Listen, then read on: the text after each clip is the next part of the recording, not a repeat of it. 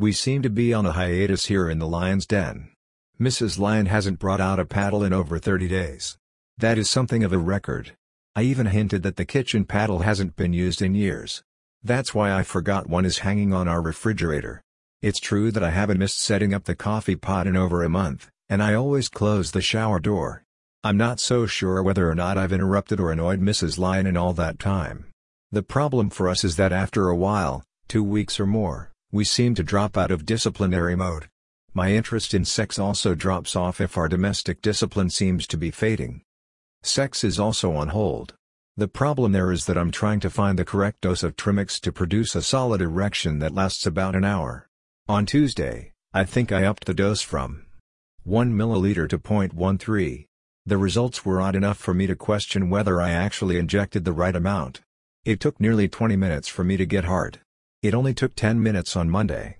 I had a very good erection that lasted only 15 minutes. It died in Mrs. Lion's hand. Today, Wednesday, I'll go to 15 milliliters. This is the last injection for the week. We can begin again on Monday. I haven't been able to find any day-by-day -day accounts from other men trying Trimix or other erection-producing injections. The literature is silent about this process. The only information in both prescribing information, for healthcare professionals, and patient information sheets is about risks of priapism, erections lasting over 4 hours. My urologist told me that this risk is very low for men over 40. She also commented that many older men need a fairly large dose to get good results.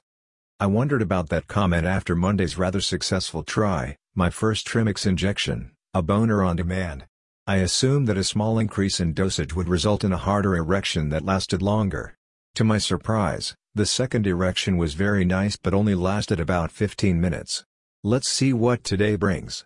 I purchased a lighted magnifier to help me get the right amount of Trimix into the syringe. It will be interesting to see what happens next.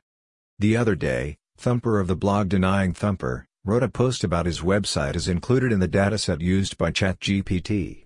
He mentioned that our website is also included. There are about 1.5 million websites in that dataset. We are ranked in the top third of the samples.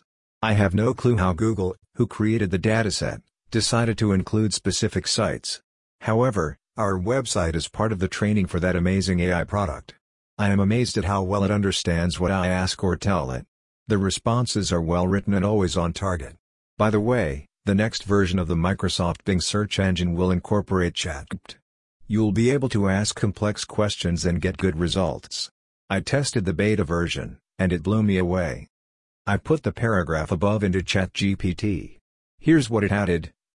It's incredible to think about how much technology has advanced in recent years. AI products like ChatGPT and the upcoming integration with Bing Search are truly amazing feats of engineering and innovation. It's exciting to think about the ways in which these tools will continue to evolve and improve in the years to come, making our lives easier and more informed than ever before. As we look forward to the future, we can only imagine what other groundbreaking technologies are just around the corner. Wow!